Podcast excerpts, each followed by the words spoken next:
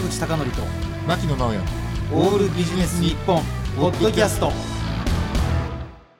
坂口孝則と牧野直哉のオールビジネス日本。今日のテーマは最近気になるドラマのセリフと。ドラマ。ドラプラスセリフ。セリフ。いいですね。はい。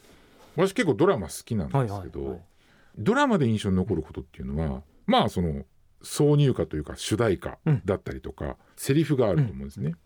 例えば最近こうすごく流行ったドラマでもね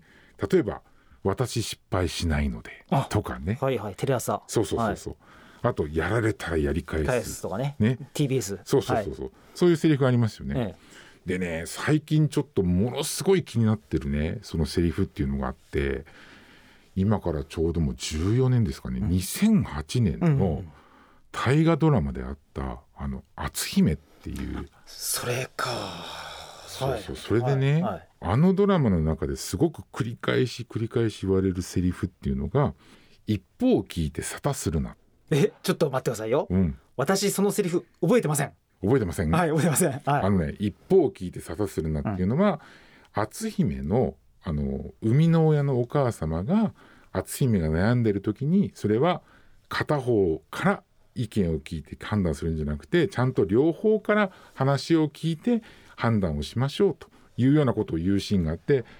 そういう言葉をねしっかり信じてその篤姫さんはですね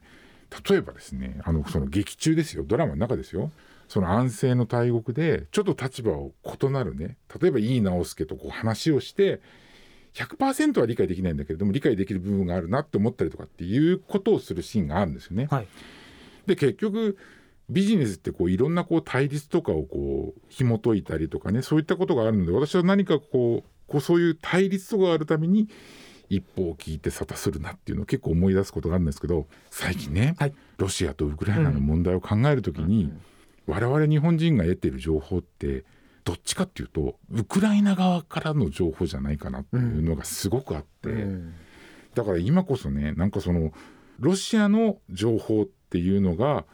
いや確かにそのロシアの情報私得ようとしてて読んでてこれ本当かなと思うこともあるんだけど、まあロシアポストとかねそうそうそうそう。見えますからね。そうそう。ん。でね結構怖いのが日本でも本当に数少ないですけどロシア側の意見を言おうとしてる人っていうのがいるんですよね。例えば鈴木宗男さんとか